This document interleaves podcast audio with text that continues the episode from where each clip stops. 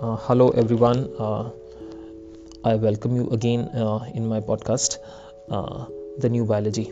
Uh, आज हम बात करने वाले हैं ह्यूमन जीनोम प्रोजेक्ट के बारे में uh, जिसे बुक ऑफ़ लाइफ भी कहा जाता है ये एक एम्बिशियस प्रोजेक्ट था जो जो 1990 में स्टार्ट हुआ by Department of Energy United States and National Institute of Health इसका ड्राफ्ट जो था वो 2003 में कंप्लीट हो गया था।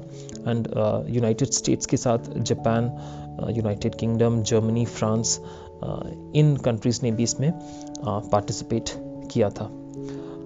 तो ह्यूमन जीनोम प्रोजेक्ट का जो मेन ऑब्जेक्टिव था that was to know the sequence the position and the function of the estimated uh, 20,000 to 25,000 genes present in every human cell.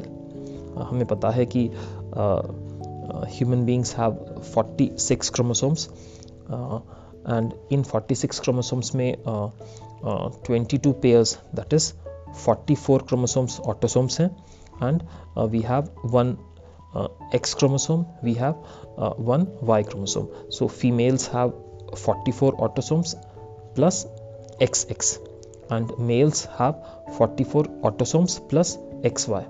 तो इस प्रोजेक्ट में टोटल uh, 24 क्रोमोसोम्स को sequence uh, किया गया uh, जिसमें 22 autosomes थे which are common for males and females one X chromosome and the last is twenty fourth is Y chromosome इसके अलावा कुछ माइनर गोल्स भी थे जिसमें model organisms like E coli yeast rat drosophila इनका sequence इनका genome भी sequence किया गया। अब ये जो ह्यूज प्रोजेक्ट था इसमें बहुत सा, बहुत सारा डेटा आने वाला था तो उस डेटा को कैसे स्टोर किया जाए, उस डेटा का कैसे एनालिसिस किया जाए तो इस मोटिव को ध्यान में रखते हुए another goal was decided to develop softwares और कैसे softwares user friendly softwares for biologists तो बायो इन्फॉर्मेटिक्स एक नई ब्रांच जो थी that came into existence and this is this is uh, and uh, information technology.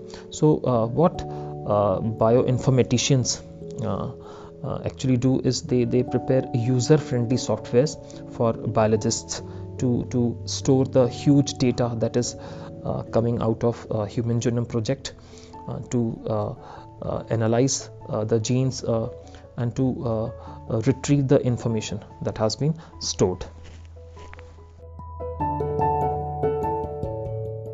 इसके साथ ही ह्यूमन क्रोमोसोम्स के genetic physical and linkage map बनाया जाना भी uh, इसका एक गोल uh, रखा गया।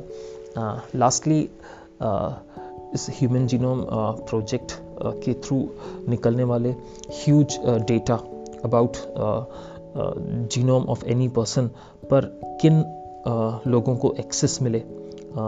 इसके लिए ethical legal and social issues को एड्रेस करने की ज़िम्मेदारी भी इस प्रोजेक्ट में दी गई।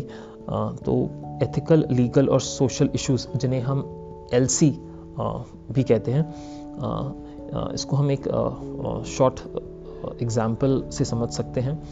किसी पर्सन ए ने अपना ह्यूमन अपना अपना जीनोम सीक्वेंस कराया है तो उससे उसकी सारी जीनोम की इंफॉर्मेशन बाहर आई है। साथ में जो एक इंपॉर्टेंट चीज़ हमें पता लगेगी कि क्या इस पर्सन के पास फ्यूचर में किसी debilitating disease like like cancer या या हम बात करें हार्ट डिज़ीज़ होने की चांसेस तो नहीं हैं। तो uh, ये इंफॉर्मेशन किन लोगों के साथ शेयर की जाए किन प्लेटफॉर्म्स पे शेयर की जाए इसकी ज़िम्मेदारी भी इस प्रोजेक्ट को दी गई। क्योंकि क्या हो सकता है जब ये इंफॉर्मेशन लोगों को पता लगेगी। तो इसके बेनिफिट्स भी हो सकते हैं, इसके लॉसेस भी हो सकते हैं।